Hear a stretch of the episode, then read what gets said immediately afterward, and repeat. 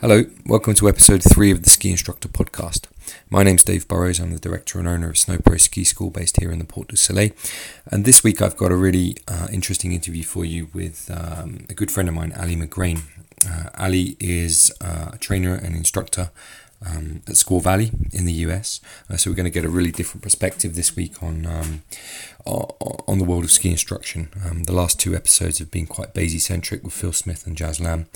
Um, Ali is trained uh, within the PSIA system, uh, Professional Ski Instructors of America uh, system, and also within the um, within the New Zealand Ski Instructors Association. So, uh, so we've got a couple of different perspectives there. Uh, Ali was over here in Europe, so we have a quite interesting chat. Um, also about his time over here, but, um, but but actually the focus of this one is is probably a little bit more um, over the pond focused. So uh, I hope you enjoy it. Um, enjoy um, listening to the conversation that we've had.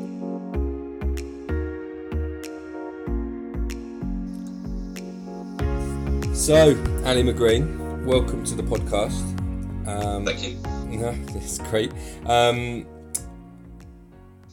what I the reason I really wanted to get you onto my podcast is because I've talked already to two quite BASI centric guys. You know, Jazz Lamb is kind of Mr. BASI, and um, and Phil Smith was was kind of there at the, the start of it and was involved right in the center. But what I wanted is a different perspective. You know, this is the, we're probably going to get a lot of listeners to this podcast from from I guess the US, um, and and I really wanted to kind of get um, differences in perspective. Um, so that that's really why I wanted to wanted to get you on.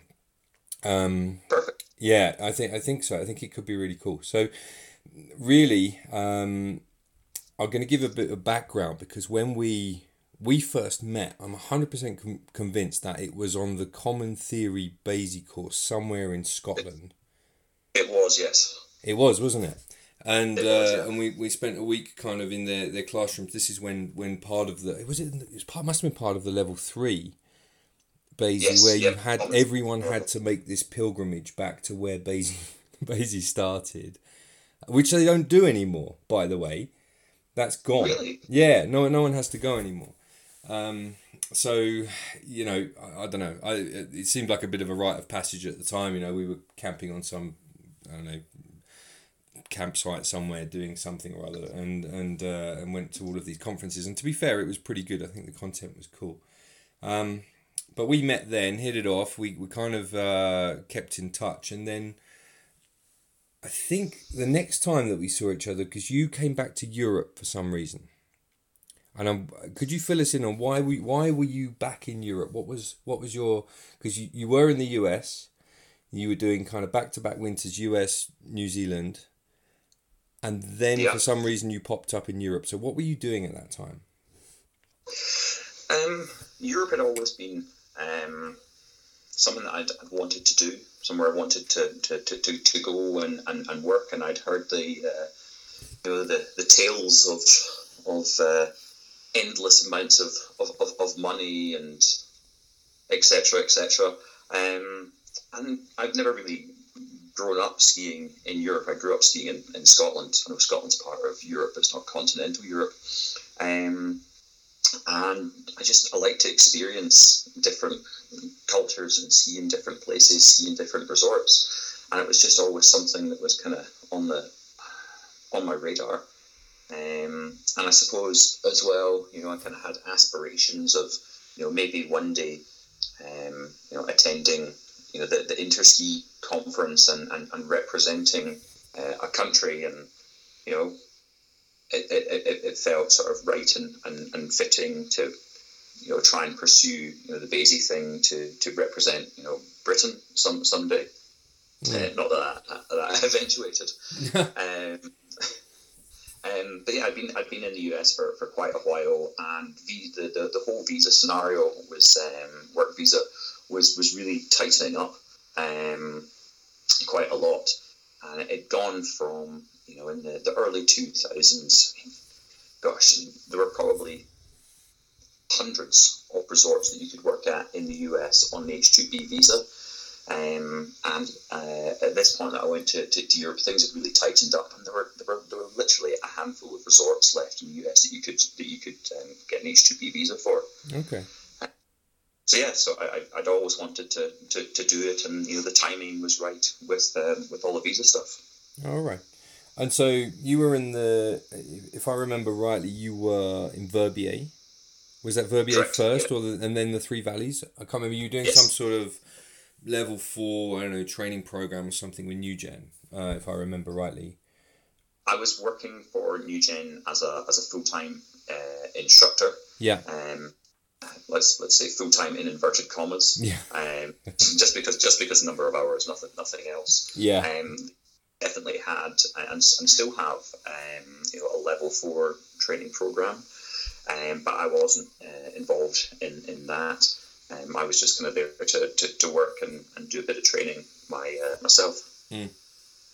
Okay, um, and so then I don't know. I mean, I, I don't know whether you still you probably you probably have days like this all the time, but we still we we managed. I can't remember why, but we popped over to, or I popped over and to, when you were over in the Three Valleys, and it was Courchevel or something we met in. Yeah, and we yeah, had yeah, an amazing day bombing around. and at that point, I thought, oh my god, I found like a kindred spirit because this guy is as much of a ski geek as I am, and uh, we spent. I, I don't know. I, I I remember it as a kind of pretty cool day. You know, we we went all over the yes. place. The terrain was pretty cool, um, and uh, and and we chatted a lot a lot about skiing, uh, which I thought was it was just one of those great days. You know, and I'm really into this concept at the moment where it's not kind of where you ski or what you're doing. It's kind of the people that you're with, and um, and, and that that day really kind of is seared in my memory as a really great great skiing day that we had. Yeah. Mm, cool. Um, and then I suppose the, the, the Euro dream ended at some point for you, and, and you went back to New Zealand and then the, the US. Is that is that is that right? Yeah, yeah, yeah. I um, I, I kind of decided that uh, you know I'd, I'd, I'd had enough of uh, of melted cheese and, and, and, and potatoes cut in different fashion.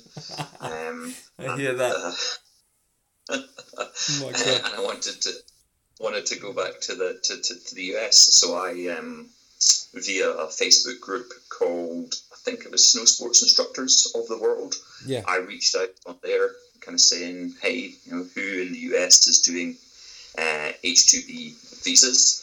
Um, seeing as you know, I needed to be to be sponsored to, to, to work.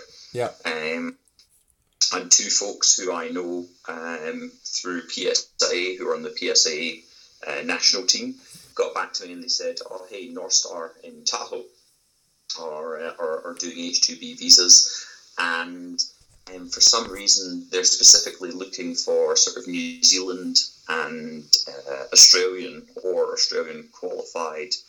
Um, you know, level threes, full certs, examiners, whatever you want to call them. Why was that? Uh, That's strange. Um, I don't, I, I, I don't know. I actually never, I never asked uh, the management, you know, why that was the was the, was the case. Mm. Um, I can only I can only imagine.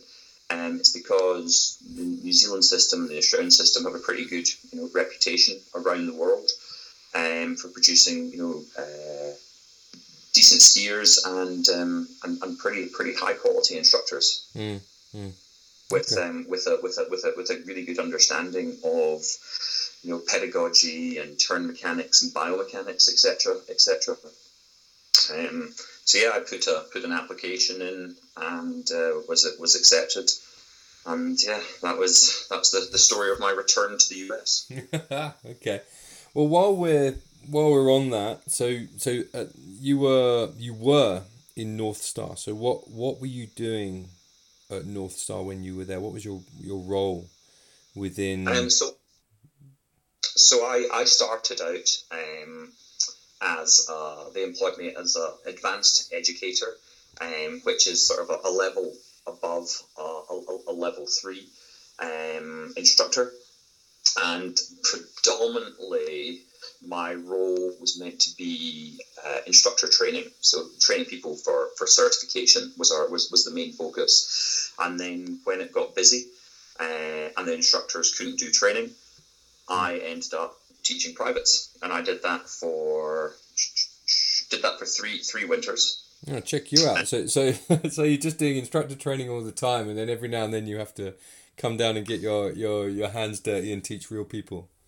Yeah, yeah, gotta get in the trenches. You know, about ten percent of the time. Yeah. And yeah, great, great, great gig. Um, Yeah. And um, some some some some some people in the, the management team at, at Northstar, you know, saw something in me and they wanted to, to put me into more of a sort of a, leadership role.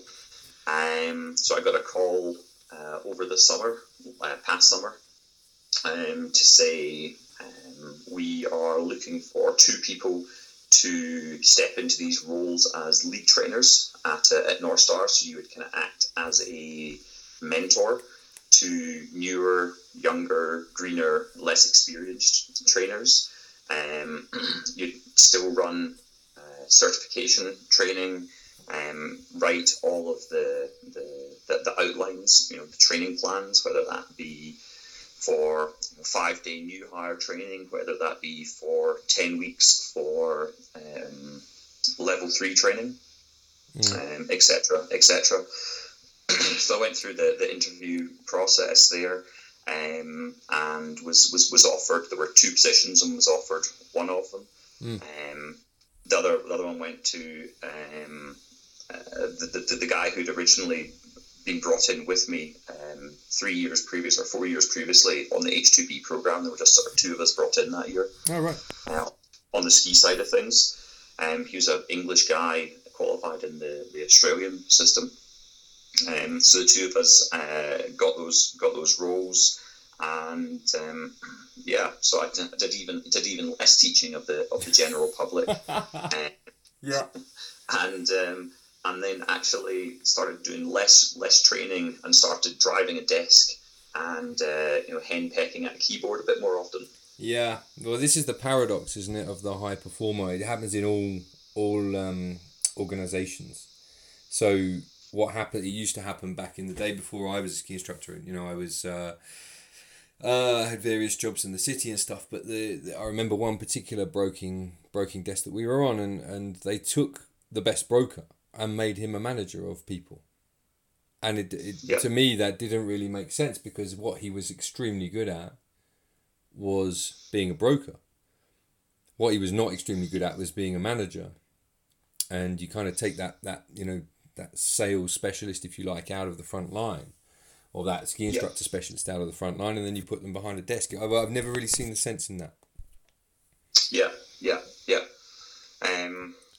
Yeah, I, I, I, I absolutely agree. You know, some some people are just you know born to do what they do. Some people are born to to, to, to manage and, and lead, and some people are born to you know, like you say, sort of be in the in the front lines.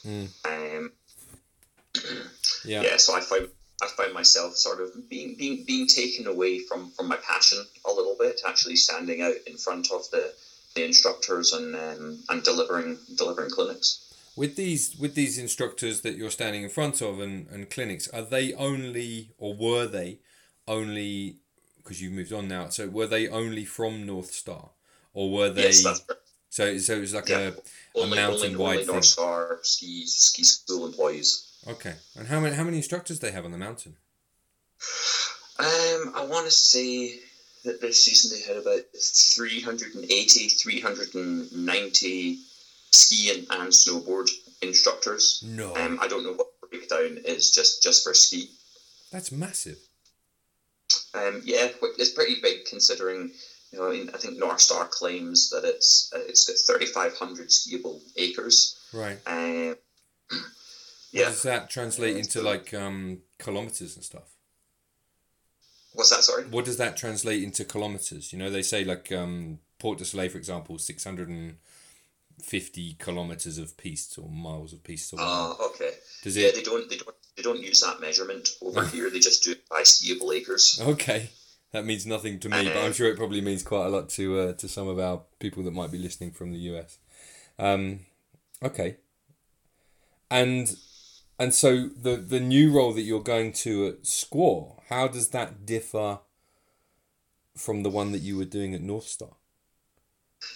Um, so the role at Squaw is um, is a staff trainer and a, and, and an instructor role. Okay. Um, so I spend 50% of, of my week um, running staff training sessions, um, and that can be both certification focused and, and just personal development focused. And then I spend the other 50% of my week um, skiing with guests, Teaching real people. teaching real people. Yeah. Amazing. Okay, cool. Um, when you talk about certification process, then are you certifying instructors through PSIA, or are you prepping them for eventual exam taking through PSIA, or are you doing that in house? A little, little, little bit of both. So um, I'm employed at Squaw um, to train people to prepare them for, for exams. And then I'm also employed by PSIA, the Professional Ski Instructors of America Western Division, um, to run educational events uh, for our members, um, but also to um, to certify people um, who who want to become ski instructors uh, and want to kind of move up the, the, the ladder and, and progress in that sort of certification pathway. Mm-hmm. Oh, cool. Okay. Um, fine. So, and how many people are you running through that certification process a year then, or, or a season? Do you expect? Um, in, in through PSIA or through Squaw. I don't know. Uh, either, whichever, or both. Um, I mean, as a as a, I mean, as a as a as a, as a, a sort of base membership, I think we have about three and a half thousand people um, who are members of PSIA Western Division. Yeah. Um, and I couldn't couldn't tell you what the, the numbers are of how many new people are coming in each year versus how many people are not kind of paying their dues and sort of leaving the. Um, but when I when I look at the uh, our events calendar, our events calendar is incredibly busy, um, and more more and more events just keep popping up. Yeah.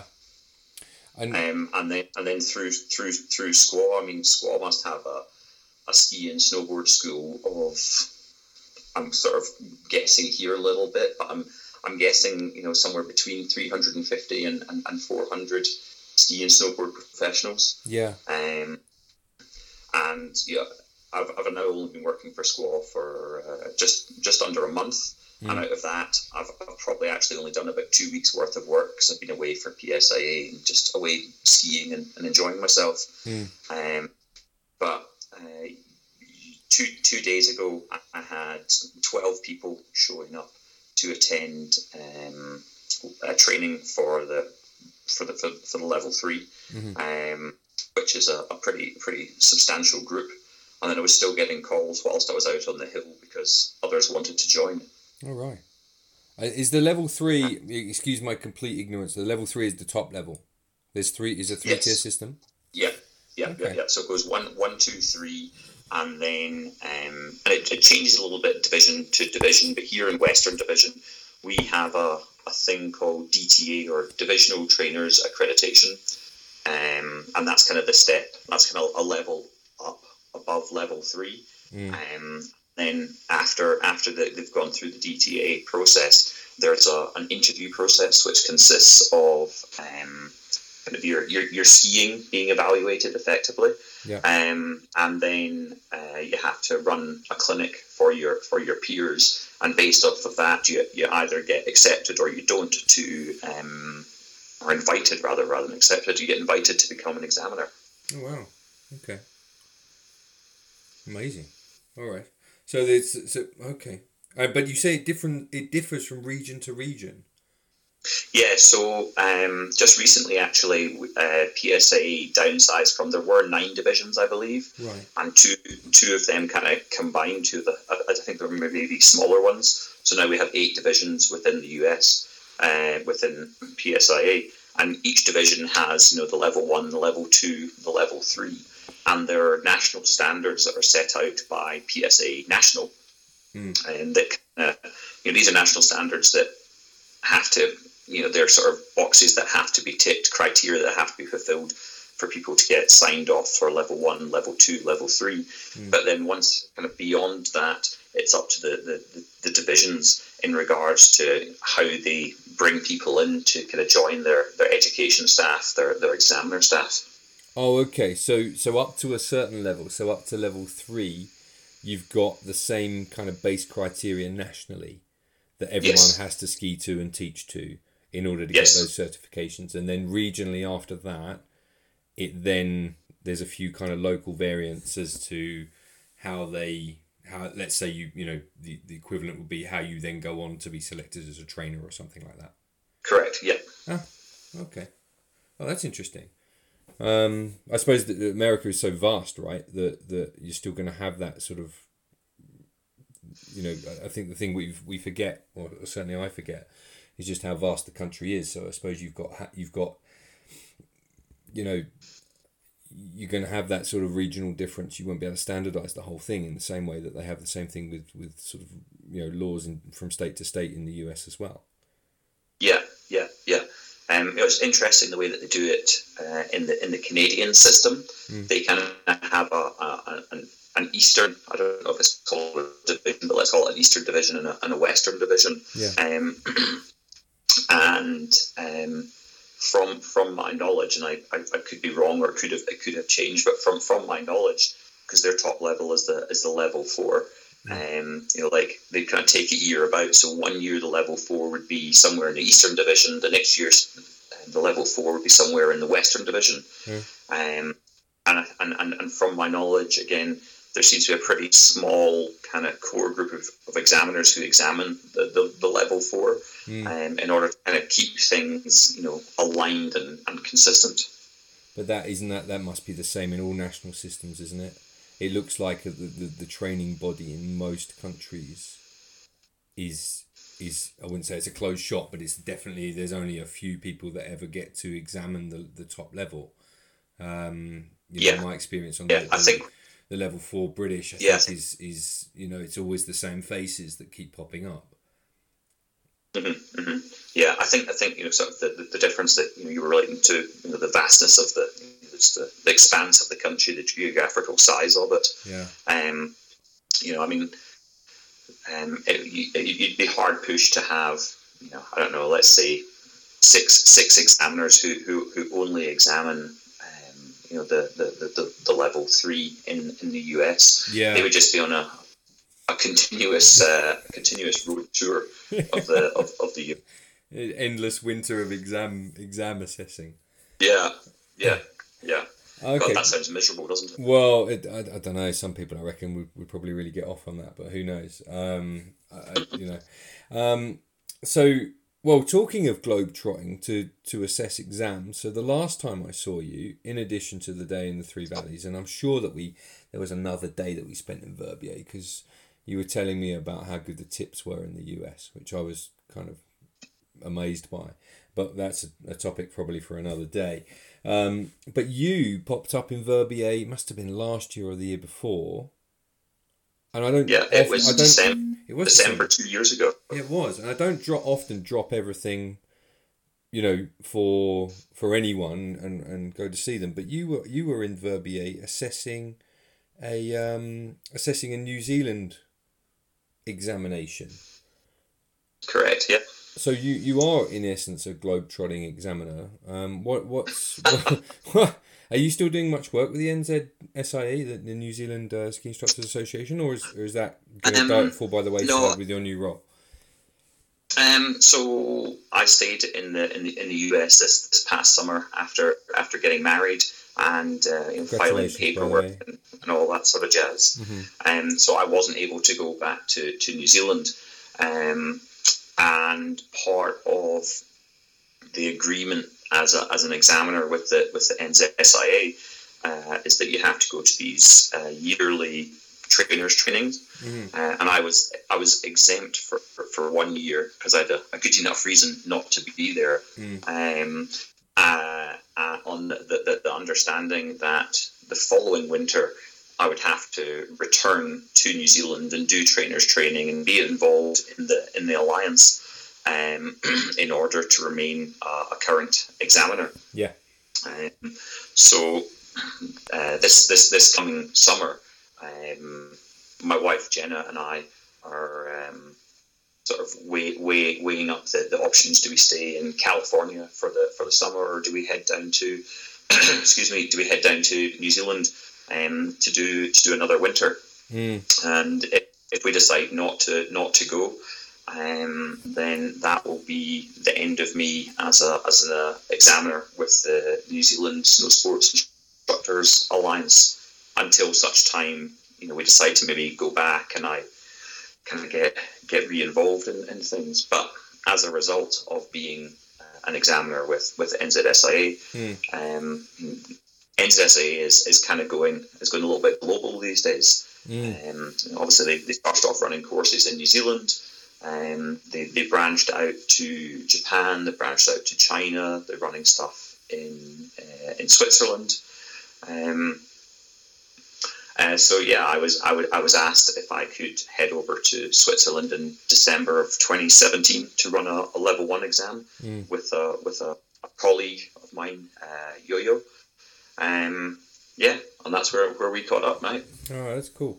Um, so, well, in that case, while we're going down the road of, of, of NZ SIA, it, do you think that I see a lot of videos coming out of the southern hemisphere, right? And and they Yeah. seem to be assuming, and maybe it's just a, a, micro kind of cosm of what you see on Facebook or Instagram or whatever, but they seem to be going down the road of looking very, very much like they're trying to ski in the Japanese style or the Korean Oh, style. really? That's that's what it looks like to me with this sort of um, you know constant cross under. Yeah, and there's a big you know. Have you seen these videos where they're doing the, these kind of um, uh, I think they're Japanese or, or Korean uh, technical tests where kind of everyone's Yeah, kind yeah. of doing massive cross unders. They've got their arms spread wide, and that sort of looks like to me where the the southern hemisphere associations like the Australian and the New Zealand are sort of going with their movement patterns.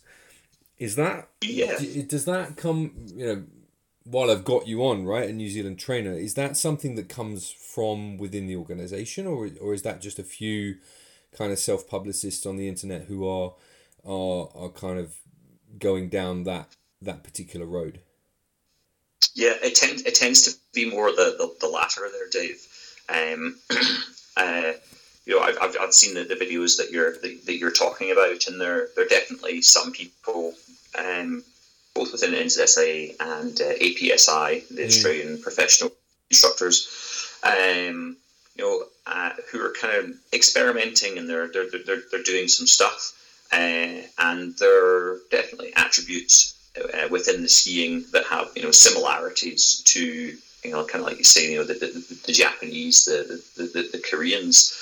Um, when you talk to um, kind of people high up in APSI and, and NZSIA you look at the manuals um, that's that's maybe you know kind of the videos that we're that we're seeing on on YouTube and Facebook etc are maybe not uh, 100% sort of a reflection of, of the mechanics that, that those associations are, are actually looking for.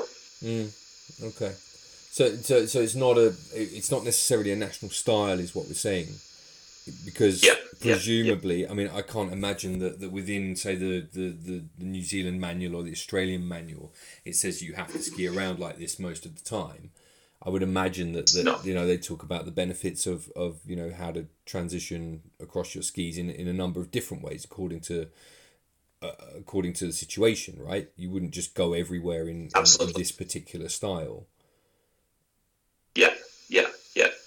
Um, you know, when, when, when I watch when I watch some of these videos that are that are out there, and you know, it's a very sort of you know pronounced um, you know sort of you know f- flexion move to change edge, or Mm. it's uh, there's a sort of a, a, a dive across the ski to create some some really high edge angles very early in the arc. Mm. Um, you know, one, of the things that I've been noticing, and it's sort of typical of, of these sort of movement patterns, is, is, is where the pressure uh, is actually kind of you know coming coming on, and the pressure tends to come on uh, a little bit a little bit later in the arc. Um, and I can't speak to, to APSI because I'm, I'm not involved in, in their system. Mm. Um, but NZSIA, um, you know, there's a there's a big influence from from, from World Cup um, ski racing, Mm. and so they're they're they're they're they're really looking for you know lots of lots of ski performance and, and, and lots of um, pressure building building early in the arc or, or earlier in the arc.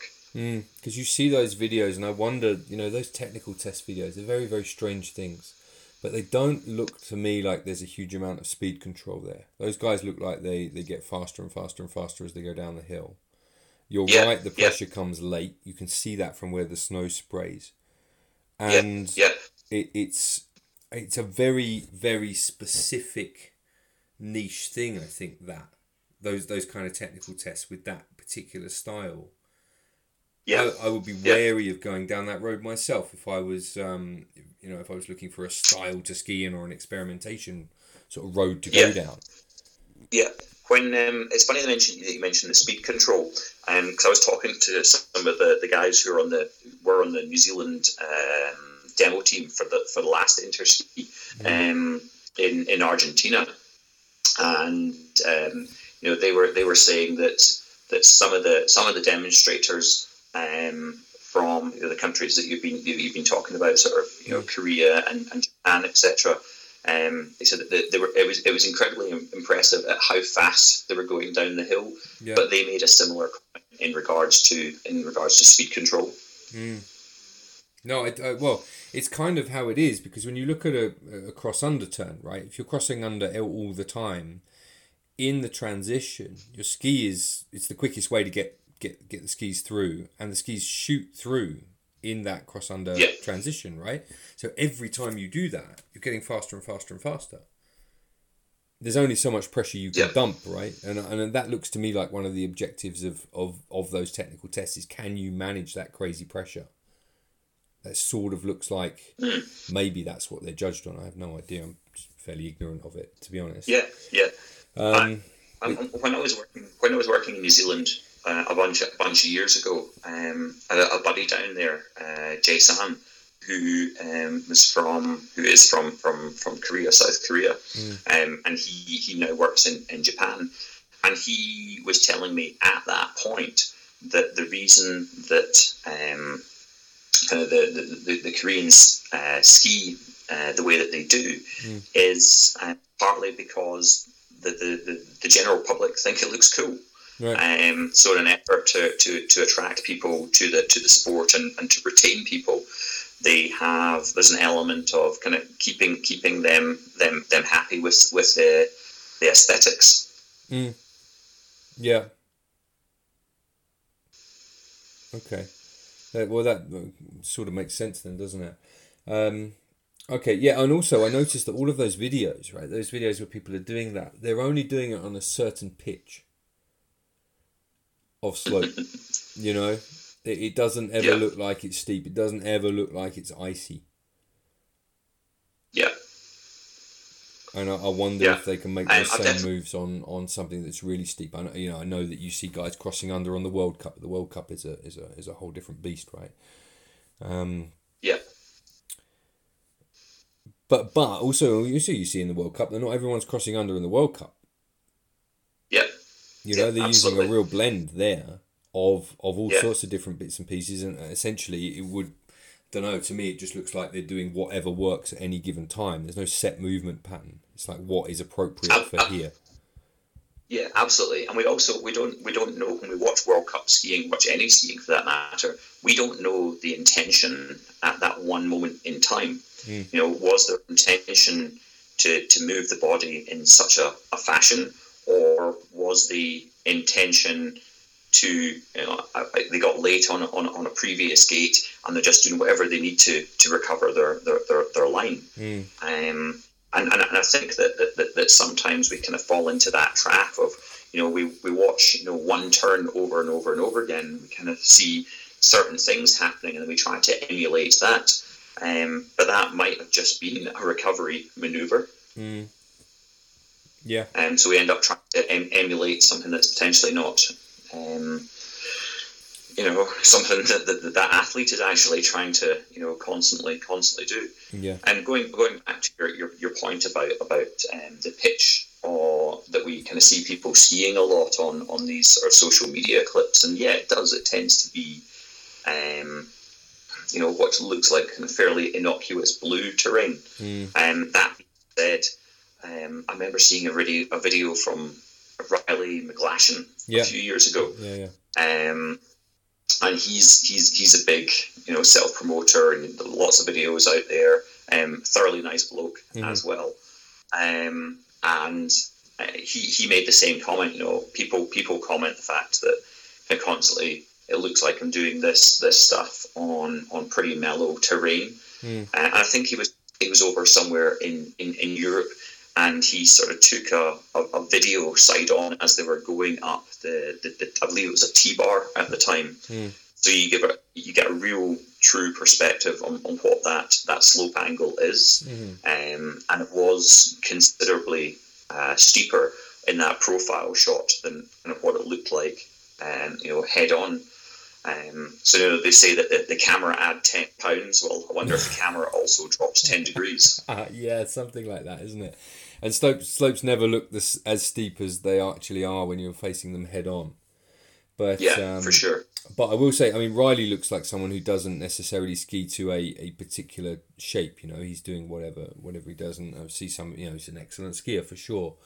But I've I heard separately from an extremely good source, uh, you know, down who who is down in New Zealand often, and in a lot of these videos that are being made by some of the usual suspects are only done on a certain steepness of pitch because they can only. It's the only place that you can do that kind of thing. But in, Yeah, in essence, there was some playing with the speed of it as well. So they might turn it up, you know, 8%, 10%, which I thought was really, really. I was shocked when I heard that, but not surprised. Because I don't Yeah, think you yeah. can. I've noticed. Yeah, I've no, I've noticed exactly the exactly the same thing. Um, and you watch a skier skiing down the hill, and you think, by by God, they're they're skiing incredibly fast. Mm. And then, then you start to watch some of the some of the people in the, in the background, yeah, and uh, yeah, it, you can definitely see the people in the background, um, you know, moving moving faster than a, a normal person would. And yeah, they, they've it would appear that they have have increased the the, the, the speed of the video. mm. it would be a bit dishonest that because it's kind of promoting a look to a certain, you know, a certain look and a certain style, and uh, and, Yeah. and you know that isn't necessarily achievable without speeding up. So it's um, yeah, Yeah. not cool. While we're while we're on the subject of New Zealand and, and so you've you've you've you've spent some time sorry not on the subject of New Zealand New Zealand Ski Instructors Association so you've now spent quite a lot of time um, within various frameworks so you spent a bit of time with the British Association of Instructors uh, Yep. the Professional Ski Instructors Association of America and the New Zealand Instructors Association what Yep. is when I've looked through, so I've I've now spent considerable amount of time in, in the British and the Swiss um, system, and essentially we're all talking about the same thing. Yeah, There's nothing really new under the sun in in, in ski instructing. I don't think, um, within reason. What what do you see much of a difference between what what is being preached by those by the three members associations that, that you're you're into? Um, yeah, I do, I do, I do see, I do see some, some, some, some differences there, um, and I think, I think part of the reason that we that we see differences um, is down to terrain and, and snow conditions. Um, you know, when the when the snow is softer, um, you know, consistently soft, you can kind of get away with you know, getting the ski up on edge, for example, and, and, and maybe not, you know, balancing, you know, too strongly against the, the outside ski, Mhm. um, and the thing's still going to come around. Whereas if you're, you know, maybe skiing on, you know, bulletproof, um, icy type conditions, then you know, what I just the technique I just talked about may, may not work so so well. Um, so we kind of see some, some some variations there. But I also think it, it comes down to the general public because at the end of the day, um, you know, we're, we're, we're, we're selling we're selling a product, um, and we're trying to you know retain uh, business and we're trying to attract business, um, and what the what the public want um, varies, you know, region to region, place to place to place. Um, and, and what, I, what I've noticed, certainly here in, in uh, sort of the, the west coast of the states in Western Division, uh, and when I worked in, in Utah in Intermountain Division, um, is the public are not by and large, the public are not that fussed about um, you know sort of dynamic skiing, um, you know high performance skiing, mm. and they get get to a certain point and they, they want to explore the mountain. They want to get into the bumps. They want to get into the steeps. They want to go ski some some chutes and, and jump off of things. Mm. Um, you know, and they're, they're, they're, they're, quite adventurous. And I think that that, um, that maybe influences the, the, uh, the sort of the, the, the direction um, that, that, that, uh, that, that, that instructor systems go uh, and maybe kind of what they, they focus on and the, the, the, the turn mechanics and the, the biomechanics. Mm. I see that a lot in um, on on various groups to do with American instructors, and every now and then there'll be a pop up, there'll be a, a US instructor pop up, and he say, you know, enough of this technical chat. It's all about fun. That's yeah. Like, is the client having fun? It's like, well, you know, it's kind of more to it than that, but I kind of see his point um, from yeah. a from a guest guest perspective, I guess. It's, it's a little bit yeah. more focused on making sure that the guest has a good time. Would that be fair to say? Ab- ab- absolutely. Um, yeah, there's a big there's a big sort of customer service uh, component uh, over here in the in the US, mm. um, and and a, and a lot of that comes down to I mean almost every instructing system that I've been uh, sort of associated with. When you look through um, you know, they kind of have like a teaching model or a teaching cycle, and almost every system has something in there about negotiating some goals. You know, so you're kind of finding out what the what the guest wants, and you've had a bit of a look at them skiing, you're like, this is what the guest needs, and then you sort of um, you know compromise a, a, little bit, or you kind of negotiate those those, those goals. Mm. Um, because you know, if somebody comes along and they say, "Oh, hey, you know, I want to I want to learn to to to ski bumps, navigate some, navigate my way down some bumps, mm. and you end up teaching them, you know, to do a high performance medium radius turn. Um, you know, you, you might have increased their, their, their, their skiing skill, you know, tenfold, but if it's not what they want, then, you know, chances are maybe they're, they're not going to come back. Maybe, maybe they are. Maybe they're going to kind of see the see the light, and um, but there's the chance that they're kind of going to say, I've paid, just paid you know eight hundred and fifty dollars for an all day private lesson. Yeah. You didn't give me what I what I wanted. I'm going to come back to that. I'm actually just going to write that down on my US versus Europe thought bubble here. Pricing. Yeah. um, okay. So, so, so you think part of it comes down to how focused the systems are on the guest, and I'd say probably in the yeah. US that you've got because the mount because the mountain owns the ski school and everything is done within you know th- there's no independence right in the US as far yeah. as I understand. Um, so it's about essentially the guest experience and so your your your system develops because of that and then it might have developed also in the US because you've got you know traditionally quite soft snow on the west coast and then on the east coast you've got this kind of bulletproof icy stuff um, I, I don't know whether that's that's actually covered necessarily in the PSIA. But how does then does that relate to say how the New Zealanders come at it? Um, so I, I think I think that I think that, that New Zealand has a really well rounded system. Mm-hmm. Um, and, and, one thing I wanted to just talk about that sort of relates to, to this is um, you know in, in, in Europe and you know they, they, they, groom the pisted runs and ski patrol kind of take care of the, the pisted runs. Mm-hmm. um, but if you want to go kind of off-piste skiing um, you know you, you better make sure that you've got some friends and you've got a transceiver and probe and shovel and you, you and your friends know how to how to use it. Yeah. Um, and, and I think that that sort of maybe deters um, you know the safety aspect uh, or the risks rather maybe deter people from kind of doing as much of that sort of off-piste skiing, you know, as, as maybe over here in the US or, or in New Zealand. Because mm. the way that it's set up uh, here in North America and, and New Zealand and Australia, for that matter, is, you know, kind of the mountain is the mountain with its, its, its kind of rope line, its boundary line around it, and everything within that, for the most part, is um, is taken care of by by ski patrol. So it's fair game. Basically. So yeah.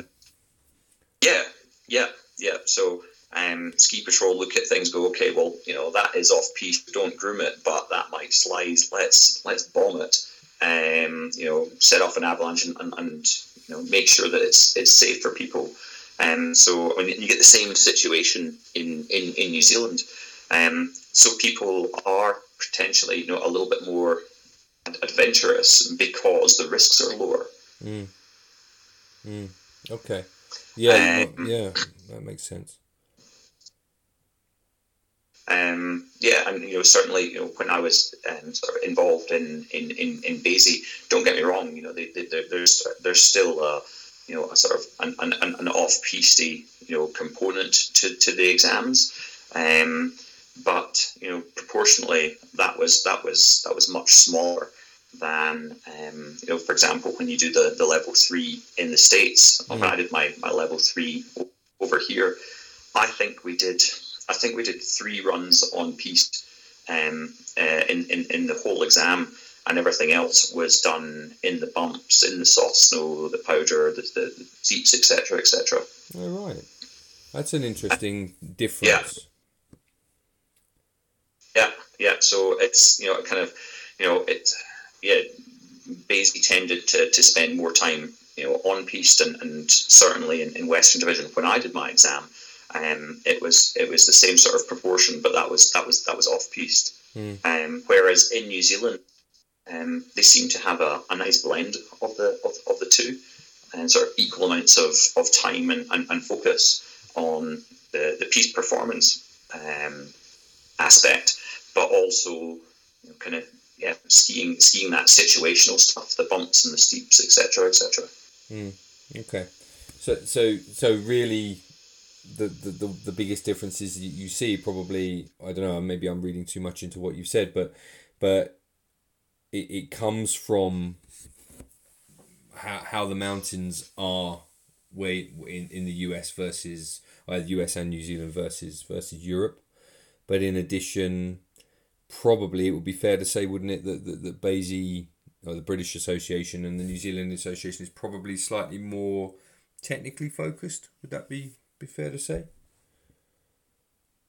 Uh, in, in, in regards to to on on piste, you know, yeah, on piste uh, performance uh, skiing, I suppose. Performance skiing, yeah, yeah, yeah, yeah. Okay, that's probably a, a, a, fair summation of it. Yeah, yeah, okay, um, good. And and from the teaching side, is, is I mean we t- we've been talking about the technical side and how to you know what's what the components are um, from from uh, sort of skiing on and off piste and, and whatever in the three systems. But from the teaching point of view, are there any differences that, that kind of jump out of you at you within within those three systems too? For example, in the British system, I still don't think there's enough focus on teaching. Right, and, right. I'll put that on record. I, I, it's fine. I think it should be doubled at least. But um, yeah you know, because it, it rewards those people that can ski extremely well, but what it doesn't do is reward those people that can teach extremely well. Um, yeah, and, and, and bearing in mind, you know, I didn't actually ever doing do a, a teaching exam in in the British system. You mm. know, a, a lot of my qualifications from other parts of the world, um, you know, kind of got, got transferred across. Um, yeah. So I didn't have to have, have to do it, but I've spoken to you know plenty of people like yourselves who have, um, you know, made that similar sort of sort of statement. Um, so I can't I can't talk to it, you know, personally because mm. I've never first-hand involvement with it, but I have heard many people, um, you know, sort of the same sentiment as yourself. Um, now, for, for, for, for many years, system was, um, you know, kind of people thought it was it was very prescriptive, uh, insofar as, you know, it's like here are the whatever 12 steps that you kind of go through for a, for a short term and, and in the exam we want to see you you know kind of you know go through these steps one through one through 12 mm. um, and I think in some regards um, NZSIA got a got a bad rap um, you know kind of oh it's just it's like um, and rote learning. You, all you're doing is regurgitating. Yeah. Um, and I can I can I can understand where, where people are coming from, but but the other side of the coin is that um, even if people did have a you know phenomenal knowledge of it could pull out of their, their back pocket, um, and they could do uh, and they could slot a member of the general public that they're teaching, you know, kind of into into that progression. Um, so I think it, uh, it gave people a really good baseline. Um, and there are a lot of people out there who say that the, the real learning occurs once you've got your level three in, in, in New Zealand or, or America or level four in, in Britain there. Mm. Um, and I think, think I think that's the you know I, I I'm a firm believer in that being the case. Um, I've learned a lot since getting my first you know, level three qualification in, in, in 2004. Um, yeah, I think that I think that um, the New Zealand system maybe kind of got slightly cut down for that prescriptive um, idea, but I do actually massively see the benefit of it. Well, that um, kind of and in, in subsequent yeah. years. You go. Sorry, dude. That, that so that that I mean that rote kind of rote learning prescriptive style of learning worked awfully well for many men. I'm not saying necessarily in skiing, but if you think about our parents and our grandparents' generation, that's how they were taught. They weren't taught in any yeah. kind of modern modern way. They seem to be yeah. pretty pretty educated. They seem to know quite a lot of stuff. Um, you know, I don't I don't think there's anything necessary. It's just another style of doing the same thing, right? Yeah, it doesn't necessarily absolutely. have to be wrong. Yeah, yeah, yeah. And I think I think you know there are many people in this world who sort of fall into that that way of thinking of it's different, therefore it's wrong. It's not what I do, therefore it's wrong. Um, you know, it's maybe a little bit kind of closed-minded. Um, that's the world all over at the moment, isn't it, Ali? Like you're either it, in one it, camp or the other. Yes. You know, it's yes, especially where you are in the US, but it's getting more and more like that in here in Europe as well. You know, if you don't, especially you know, you see, there's plenty of people out here chatting to me about you know things to do with Brexit and stuff and you know you can't be anywhere in the grey area in the middle in Brexit, or you can't like a bit of it and not like another bit of it. You're either, you know, you're either an absolute fool or you agree with me, and you know that's how yes. it is. And I imagine it's much the same in the US when you probably get into discussions about the politics that are going on over there. The whole world is so polarized, and it doesn't yeah. doesn't necessarily need to be like that. I don't think. No, no, no, and I and I, and I think. Um, you know, having having involvement in, in multiple um, systems over over multiple years. You know, I've been able to kind of pick and choose the bits that I, I like, and I can use that uh, you know to benefit my, my own skiing. I can also use it to benefit um, the, the, the, trainees and the and the guests that I'm that I'm hanging out with. Mm. Um, it just gives me sort of some versatility and, and, and adaptability. Um, but you know, some some some some people um, you know, all all they know is is, is, is one thing, um, and uh, you know, anything else is a little bit scary. And you know, when it's a little bit scary, we tend to we tend to cut it down, don't we? Mm, mm. No, it's true, and I think you need to have that kind of breadth of experience so you can kind of pick and choose what what works. I mean, I know that I have. I don't know when I'm on the teaching hill, there are certain things that I'll I'll go over time and time again, but I'll almost be jumping from kind of one set of learning into another set of learning or, or one set of kind of theory into another set of theory and I'll just take what what I know or what I've read here and there. In fact, you know, even uh, yeah, for example, I read something the other day that was written by um, Jonathan Ballou, the PSIA.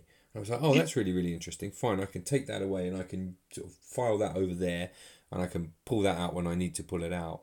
Um, yeah. You know, and you'll take bits and pieces from different systems. And I think if you've got kind of that breadth of experience um, or breadth of kind of knowledge of different ways of doing things, I think that makes a, a valuable valuable difference um, to certainly Absolutely. to your clients, right? Because if you've only got one yeah. way of solving a problem, or maybe you know maybe the answer lies in a different thing entirely in a different you know maybe the, it lies in the, the way that the swiss look at things or something like that. Yeah yeah absolutely. And i think that with the real the real strengths of um, both uh, the nzsia and psa national is their their open-mindedness mm. and their progressiveness and, and they're, they're, they're willing to challenge dogma. Um, and I think you know part part of that with with the New Zealand alliance is that you know they're they're small. I mean, if I was to guess how many examiners they have on staff, you know maybe maybe 40 or, or, or 50, mm. somewhere in, in that, that, that sort of realm. Mm. Uh, and because you know, people, by and large, tend to go to different places in the Northern Hemisphere Japan, US, Canada, Europe, etc. etc. Mm. Then they come back to New Zealand. Um, it becomes a sort of like melting pot of, of knowledge and, and, and ideas. Mm. Um, and the Kiwis just seem to be pretty pretty open minded um, people and willing to kind of you know have a bit of a crack at things and give it a go. Mm. And if it if it doesn't work, then you know so be it. Doing what you're doing before. Um, but I think that's, that's, that's a, it's a huge strength uh, of the, the, the NZSIA. Um, and I have seen I've seen how, how they've changed and rolled and, and, and progressed uh, in the last you know 15 years since since I got my my level three down there. Mm. Um, and the, the, teaching exam now is far less you know, prescriptive.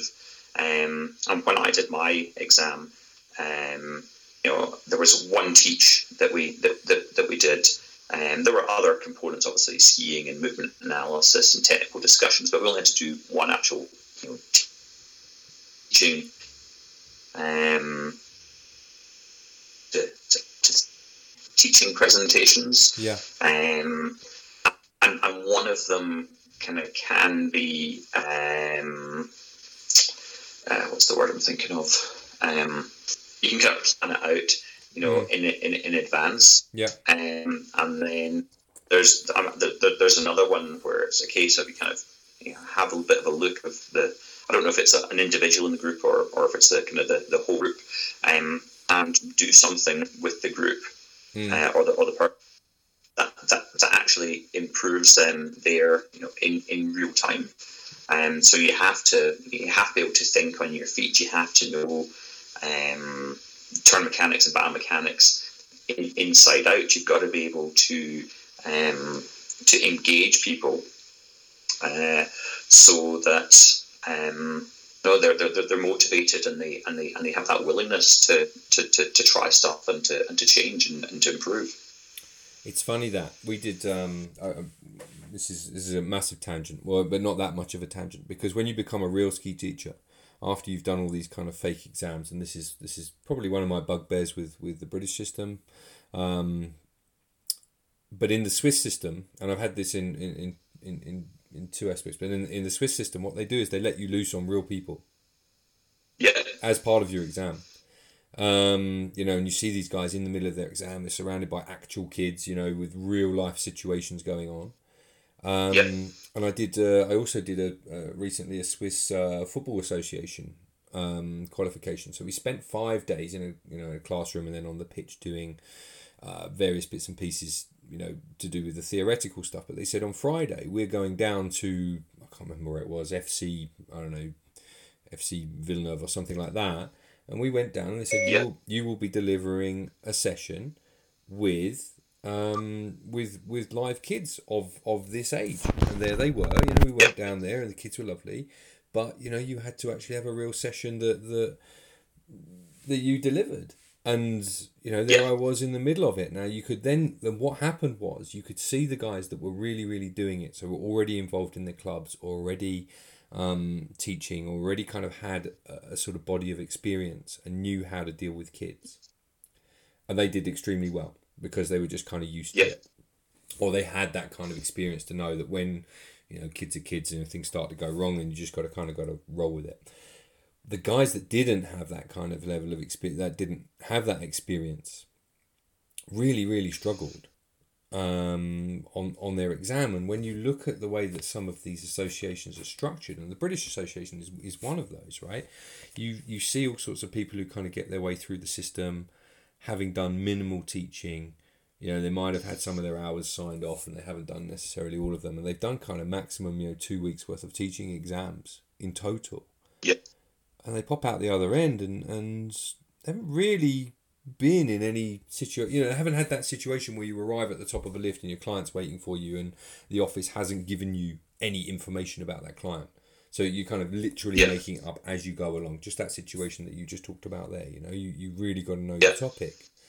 Um, it's, it's, it's a really interesting subject that, and I'm, I'm convinced that there's not that that's something that a lot of instructor associations should put into their into their system is actual Yeah. you know actual sessions in front of your peers but with real clients or or assessed sessions Yeah. with real clients you know you'd have to make it happen somehow with a local ski school or something but it's it's a real Yeah. you know you you could get the local ski school to say hey you know free lessons um you know free ski lessons but you know it'll be it'll be done by one of our trainees or something like that Um, yeah, for sure. yeah, I mean, it would be tremendously useful for people to come through the who coming through the system instead of having this sort of fake, fake exam situation where you're kind of teaching your peers and they're pretending to be seven years old and they can all ski perfectly. It doesn't work like that in the real world. Yeah, yeah. In in in the in NZ instructing system, once you um, go beyond level three, and there's a thing there called the, the trainer's certification, um, which is sort of a, a precursor um, to you know potentially becoming becoming an examiner. Um, when you do the the, the, the trainer's cert, um, you have to deliver. Uh, I think it's three, three, three different clinics Right. um, and there's a there's a I can't remember if it's one or, or, or two of those clinics, um, but they're actually delivered to real life adults who want to be um, want want to want to be uh, ski instructors. Right. Um, uh, which was just you know, and it's, it's a one on one. Here's your here's your one person that kind of been you know training for for their for, for their, their level one. They maybe haven't sat the, the actual exam yet. Mm. You know, you have an hour. Make this person better. Make Yeah. this person ski. better. And then again, because there's a whole uh, exam kind of situation that you have to go through. You know, once you become a, a level one examiner in the New Zealand system, when you want to become a level two examiner, level three, etc., etc., there's a there's a whole exam um, process that you, that you have to go through. So again, to, to, to, to move up uh, and and uh, examine at a higher certification level, um, again you have to deliver a couple of clinics, and again these are delivered to, to real life instructors. So when I was um, you know trying to get signed off for the, the to become a level two examiner, um, you know, I got given a group of people, and you know here's your here's your topic, do it on these people and, and, and make them make them better.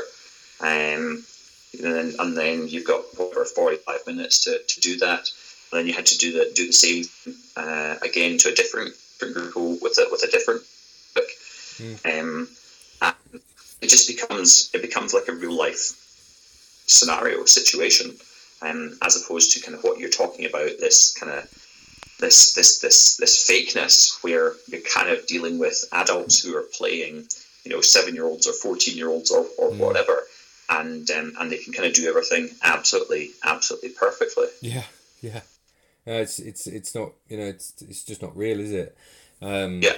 It's funny. I- So I, I I told, I'm sure I told the story in a previous podcast, but so we've got a new guy that I've just taken on, who's a, a level one British guy. He's um, he's getting on really well. He's getting rave reviews from from clients and stuff like that. But uh, but he's starting to now understand the real kind of realities of ski teaching. You know, I'm kind of shoveling shoveling like three year old kids his way. So okay, well, you know, you've had all the you've had yeah. I started him off with a couple of nice things. You know, a couple of kind of ten year olds who could really ski parallel whole mountain you know, go and teach him some tricks or something in the snow park. But um, but now he's starting to get some more interesting stuff. You know, I gave him I don't know two three year olds the other day. So okay, we'll see how you get on with that for an hour, and uh, and you know various other kind of difficult problems that all will these real life situations. When he goes ahead and sits his BASI two, he's going to be super confident because he's kind of he's dealt with real people. You know, he hasn't just kind of done you know a bit of shadowing here and there, and then gone ahead and had his hours signed off and gone and done his uh, gone and done his next level. You know, he's he's he's really getting stuck into to the real guts of ski teaching, which is you know it's not easy, and uh, and you kind of got to adapt to whatever's thrown in front of you on any given day. Yeah, and, and, and, and let's let's be honest. You know, certification is is is, is nice to become more certified. You know, whether it's whether it's a personal goal, and you know, it's to pick up. But ultimately, it's not about the certification. It's about the product, the end product that that that that, that person, regardless of what level they have, is giving to the to the, to the guest. Um, you know, and I've seen plenty of those situations where you've got somebody who's gone through the system very, very quickly, done minimal amounts of, of teaching, mm. um, and, and maybe they don't have a natural affinity with people. You know, their interpersonal skills are not, you know, wonderful. You know, mm. their emotional intelligence is is, per, is perhaps lacking. Yeah. And then on, on, on, the other end of the spectrum, you can have somebody who maybe has no no formal qualifications, um, but they have that just innate ability to, to, to relate to people. They have that that that emotional uh, intelligence. Mm. Um, it's a very very and, underrated part of being a ski instructor. I yeah, think. absolutely. And I, I don't I don't know if we are doing people, you know, instructors uh, a, a, a, favor or doing them a disservice, and, and, if we're doing a disservice to um, general public at large who are who are coming to take lessons, mm. um, you know, if we're sort of rushing people through qualification levels um, without having, you know, having done done some of the the, the teaching. Um, and, and learning the trade, learning learning their their, their, their craft, mm. Um, and part of it, to be honest, is you, you learn so much out there on the snow by making mistakes, realizing that you made a made a mistake, recovering it in, in that lesson, mm. and then realizing that you do that in a, in a in a subsequent lesson. Yes, yes, yeah, yeah. Banking away that knowledge and then kind of drawing on it at a later date. It's uh, yeah, yeah, it's incredible. The, the one of the biggest, the biggest, I think, difficulties I would say I would say difficulty actually is the wrong word. One of the, the biggest kind of uh, things that I find is that I really get into the swing of my teaching probably by about January, but uh, on any given new season. But you've gained so much yep. in the previous season that the months, you know, depending on how long your season lasts, the months from say the end of April all the way through to December before you start getting going again unless you've got quite a good recall for all of the all of the lessons that you've done in the years before, you kind of lose a little bit of that flow before you really get going into the new season. I've I've noticed. absolutely. You know, you kind of it, it takes me a while to feel completely at ease. You know, without kind of rushing, without trying to pile loads of information to the client that, that, that maybe doesn't need to go in there. And, uh, and as I get more experienced at this and, and, and older and wiser, I'm kind of actually I'm almost turning down the inputs that I'm giving into people, trying to minimize them almost to, to, to the purest form. You know, like one sentence, yeah. maybe two sentences max. You know, try yeah, this. it might feel like this. Um, it, it, yeah, and I think that is a kind of distilling process of all of the lessons that have gone before. If you see what I mean. Yeah, Absolutely, and I, I experienced that um, this year when I came back.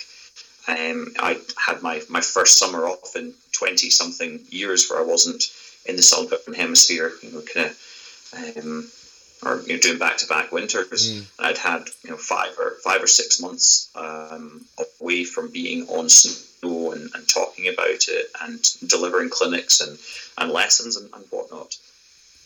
Um, and I knew the information that I wanted to deliver. I knew that how I wanted to, to pace the information. Mm. I knew that I didn't want to over the, the, the, trainees. However, I found myself just slightly stumbling over my words. Yeah. Um, you know, about that, that, that recall. Yeah, that, that recall for like, how do I succinctly say, you know, this, this one point um, wasn't, wasn't quite there no. after, after having the five, six months off it's funny the temptation I think towards the start, certainly at the start of the season for me is you know that you do that thing where you deliver the thing that you want to say and then the temptation is to just just add a little extra qualifier on the end of it and then maybe another one and as the season progresses I find myself doing less and less of that so I'm kind of okay I'm just said my piece now ski try it and we'll talk about it you know in 25 turns time it's yeah, not, you know, if, if need. Yeah, if need be. This thing, not you know, as opposed to this thing.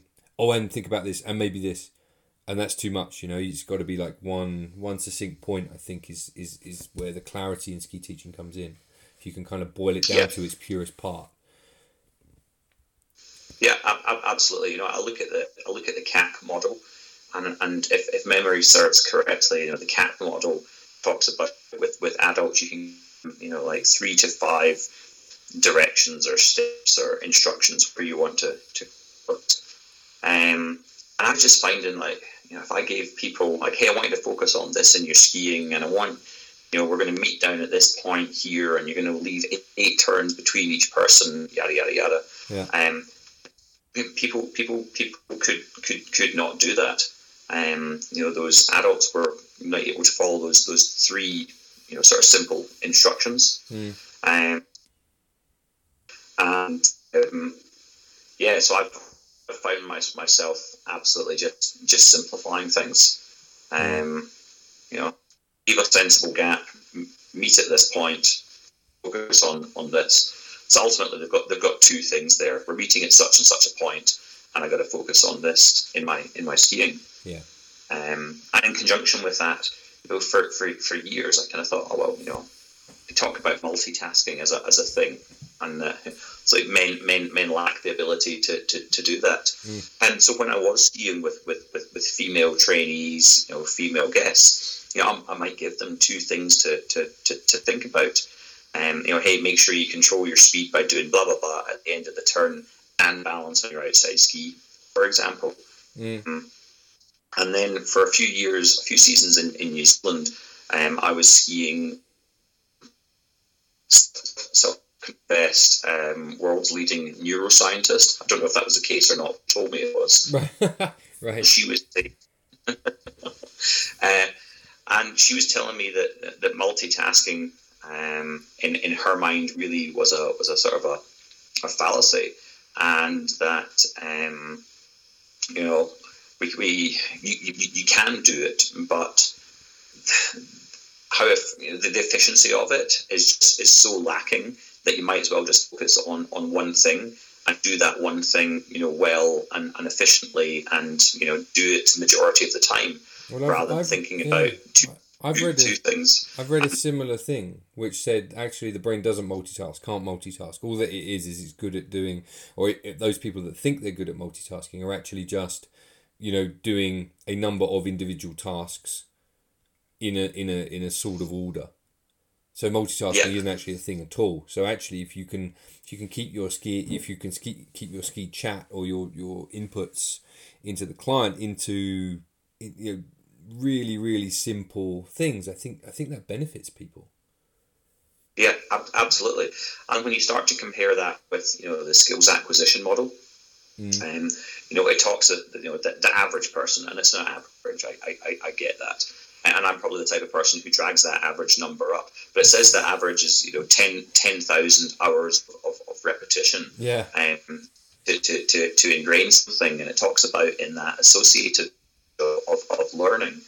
Um, you know, when you change a, a, a, variable, we add a focus, um, that our performance at um, at doing that that that, that, that, that, that motor skill drops. Hmm. Um, so yeah, the, the, the more I've kind of got into the some of the, the theories of uh, um, the, the, the more I've tried to simplify things and, and just focus on, on one thing at a, at a time. Mm. And when I'm out skiing skiing with people, I try not to fall into that, that typical ski instructor um, trap of hey, you've just done two runs, you know, doing this this one focus really well. Now let's let's change it. Let's move on and let's add a second. Mm. You know, now I'm kind of I'm I'm, I'm trying to kind of consolidate. Yeah. Um, and, and, and, and, and not not consolidation with being like, hey, you've done it really well here on these two uh, these two runs on these blue this blue groomer. Now let's go off piste, or you know, let's go into something steeper, or let's go go faster. And with my knowledge of the skills acquisition model, I'm like, okay, you've done it on, on, on these two on these this this blue run here. You've done it twice, great. Mm. Let's go into a different groomed blue run and do it there. Um, you know, and let's go. Let's spend the rest of the day trying to see all groomed blue runs and trying to do it in in all of them. Mm. Um, that we so that we really consolidate that um, you know that uh, that muscle memory um, before we before we kind of throw anything too challenging at them, and then you know the performance dropping, and um, you know I, cause I ultimately kind of think you know value value for money, um, mm. especially here in the in the US, lessons are incredibly um, incredibly expensive, mm. um, and I don't be doing doing anything that's actually hindering their progress or it is um, actually kind of causing their progress to, well not for them to, to deteriorate rather than progress yeah you can move them up the scale too quickly right for sure yeah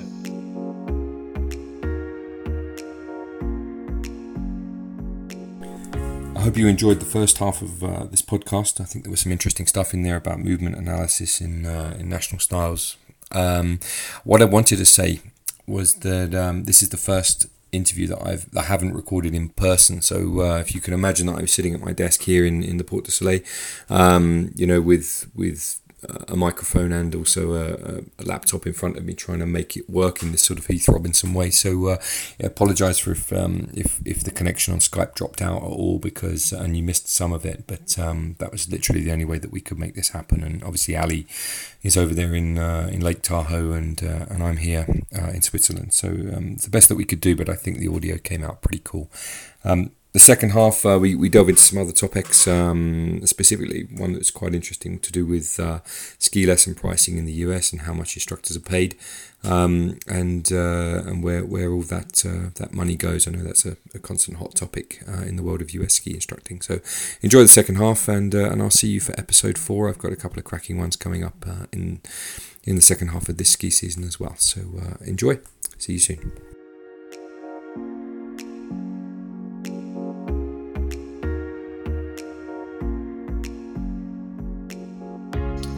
Well, since we're talking about differences, it's a nice little segue you brought me into.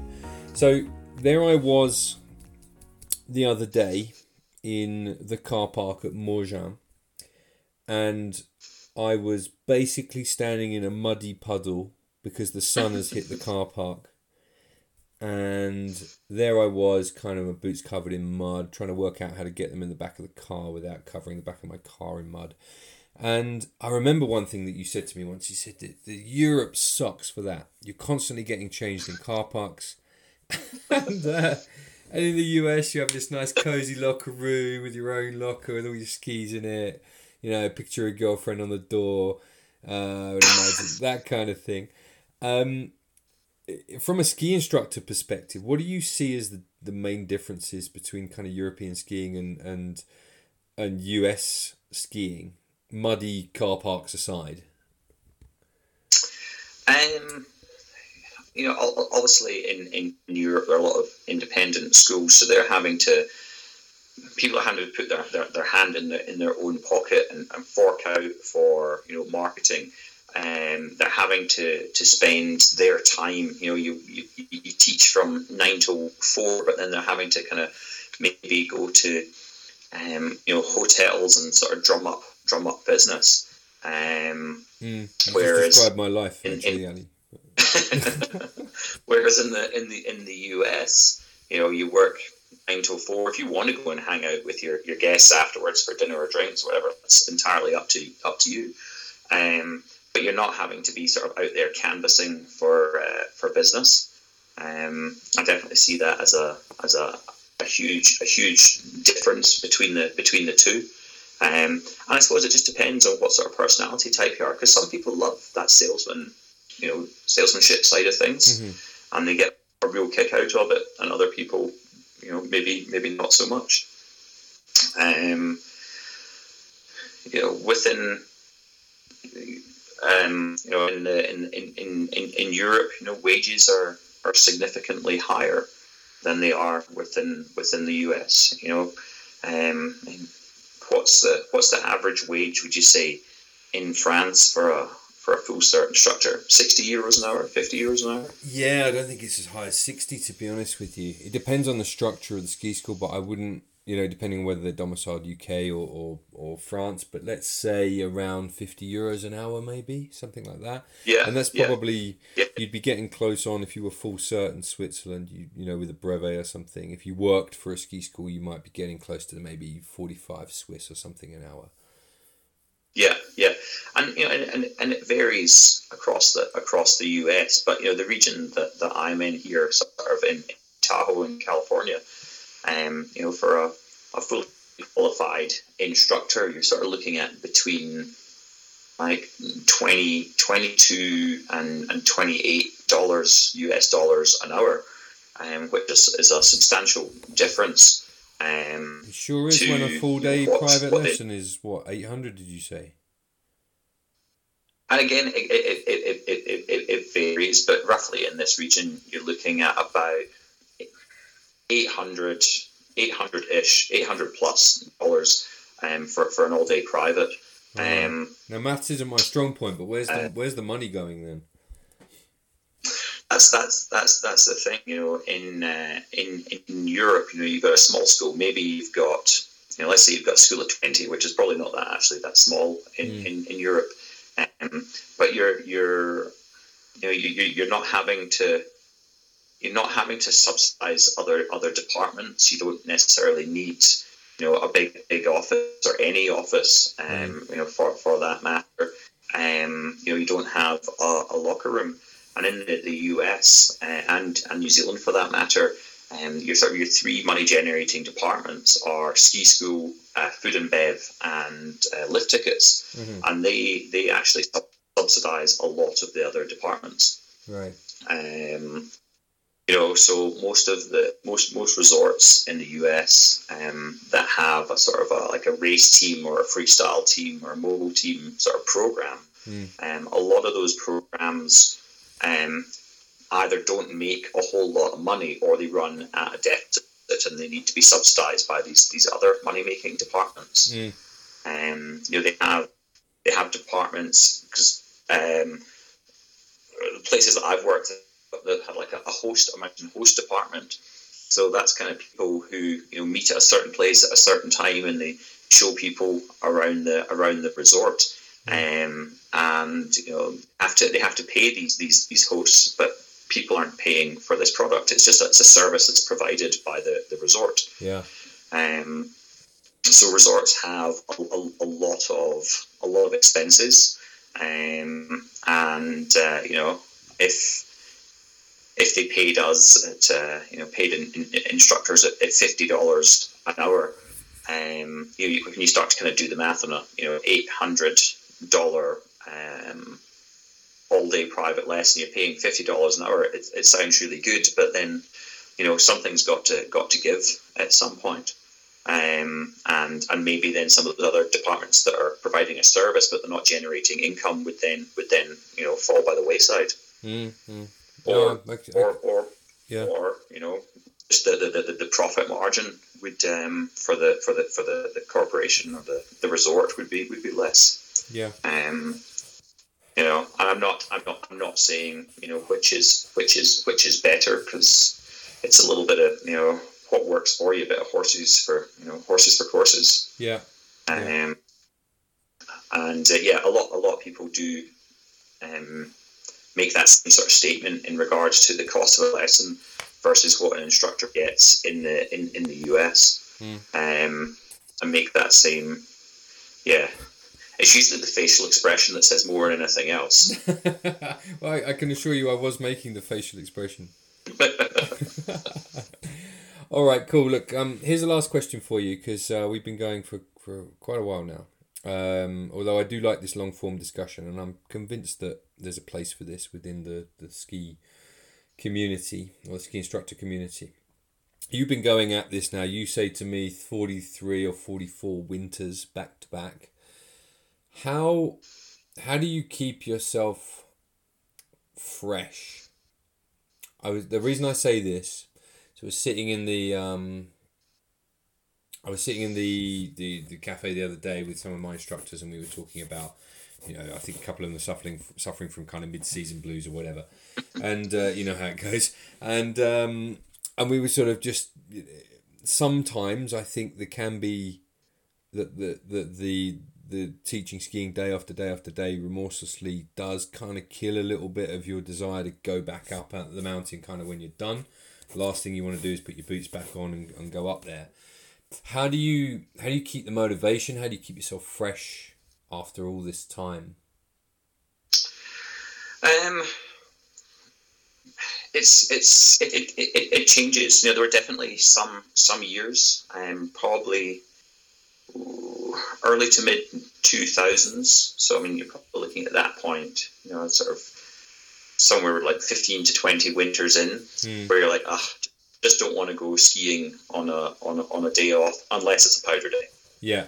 Uh, you know, ah, uh, here I am just know, doing the same thing day in day out teaching. Yeah. Um, and um, getting involved in different in different systems has has has it really really fresh and, and being just open open minded um, to to to ski technique um, and has, has, has helped as, as, as well.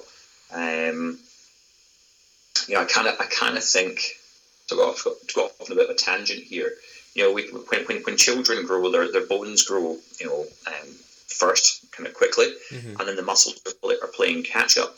Yeah. And what I feel the, the ski industry is the um, ski technology just you know for free for I mean, even still, and ski technology was just going going going nuts, and it was just like every year something was changing and someone was coming out and it was bigger and it was it was it was, it was better. Yeah. Um, and, and for me, that ski technology was, was kind of like the, the, the bone. And our knowledge and our understanding of, you know, I talk a lot about sort of turn mechanics and, and biomechanics, mm. but our knowledge and understanding of, of, of them uh, in, in my, my mind was really playing catch up.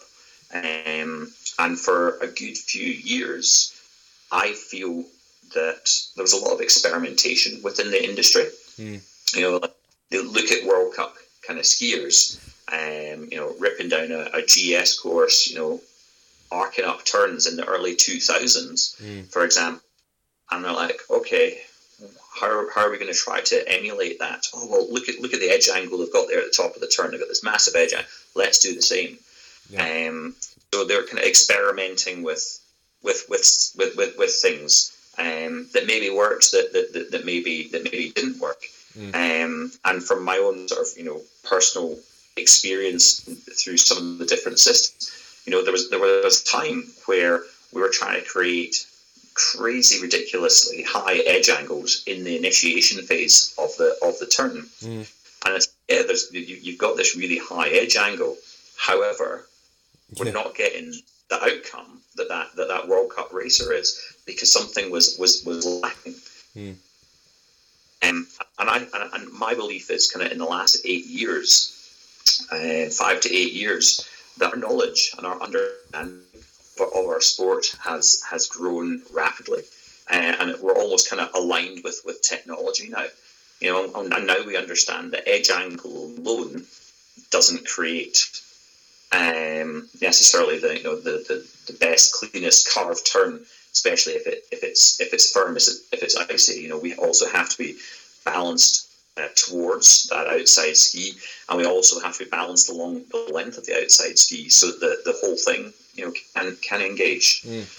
Uh, and and just constantly uh, and, and seeking out what's kind of what, what what's the contemporary you know buzz you know what's um, what's the what's the latest and, and, and greatest thing, mm. um, and not just sort of listening to and, and, and, and writing it off or uh, or going the other way with it. You know, like you know, this is the latest and greatest thing. I'm going to implement this in my skiing at, at all times, at all levels. Yeah. Um, you know, having you know, we have a brain in in, in our head, uh, or you know, some some people do. Yeah. Um, and um, okay, I'm, I'm, I'm gonna I'm gonna apply this in different scenarios. I'm gonna I'm gonna see how it how it works, how it works for me. How does it um, is it substantiated by you know my knowledge of you know biomechanics is substantiated by by my my knowledge of of, of physics, Mm. and if it's not, you know, I don't just imme- immediately disregard it. Usually, I immediately go straight to Google Yeah. and you know and I start to look some some some stuff up there. Mm. And at that point, I may disregard it, or at that point, I might go, "Wow, my knowledge wasn't quite actually where, where I thought it was. Yes. This is actually thing, you know, I'll try and I'll try and implement it." Mm. Um, so for me, you know, the short answer of how I keep it fresh is I keep learning. Yeah, that's a common theme. You know, the last last two guests have said the same thing, and I think that's that that being open to, to carrying on learning is is a is a good thing. And actually, I think with kind of modern social media, I think that's actually it's even easier these days probably to to access the new than than maybe it ever was before. Um, Yeah. you know, there's there's all sorts of people. We talked about the self promoters earlier, and um, you know, there's plenty of that that. Although it's sometimes it's a bit chaotic, that elite skiing Facebook page, for example, is, is very good. Um, is very good for that. There's all sorts of bits and Yes. pieces kind of pop up on there every now and then. Absolutely, absolutely. Um, I you know, we it's it's that old kind of cliche of you know talk talk being cheap. Mm. Um, and I'm not, I'm not talking in regards to other people. I'm in, in regards to, to myself. There, um, you know, I try to make sure you know, that I that I act with with integrity. And so I try to make sure that you know I don't just say, oh yeah, you know, I, I, I try to keep learning, and then you know get off the phone from you and go and go and have a pint and you know, forget all about it. Yeah. Um, you know, it's all about it's all about the actual the actual behavior. Yeah. Um, you know, and, and, and, and for, for, for me, um, you know, I, I like to live up to the, the, the things that, that, that I say. So, yeah, it's not, these are not just sort of idle words that are empty, empty words that sort of come out. and Um, this are, this is stuff that, that I, that I live and, and breathe and, uh, and try to do day in, day out. Cool. Well, that seems like a decent note to end it. Well, I'm going to end it on on saying this. So before I floated an idea to you that I'd love to come out and do like an ideas swap and or maybe take part in your formation for Squaw if you're doing a sort of ski school formation somehow. I promise you that I will try and get out there for that this year. Um, if if you're down for Great. it, and, and we, we'll put it on the record here, so that uh, so that I kind of force myself to do it. If if you'll have me. Absolutely, yeah, yeah, yeah. Obviously, obviously, I'm not the I'm not I'm not the boss, and we just have to, to, to run up the flagpole a little bit. but um, uh, I, I, I can't I can't I can't see why MD would say no, and it'd be great to, to, to get you out here and um, you know for you to kind of see what you know we kind of do with.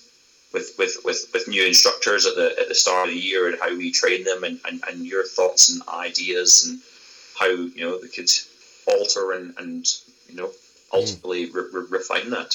Super. Ali, it's been a pleasure to catch up with you. Thank you so much. Dave, thanks for your time, mate. Um, if you wanted, I give everyone a chance for uh, for a bit of self promotion, but but um, do, I suppose the corporate you don't need to promote your corporation at Squaw anymore. But uh, if people want to get in touch with you for whatever reason, where, how would they best get in touch with you? Uh, Ali MacGrain on Facebook uh, is probably the probably the best way. Send me a, a message there. I'm more than happy to, to answer questions and go for skis and you know look at look at videos. All right, man. Well, I'll, put a link in the uh, in the show notes below just to uh, um, just just to your Facebook profile if anyone wants to get in touch with you. But uh, thank you very much for your time again, man. That's really really appreciated. Awesome, Dave. I will talk to you soon. All right.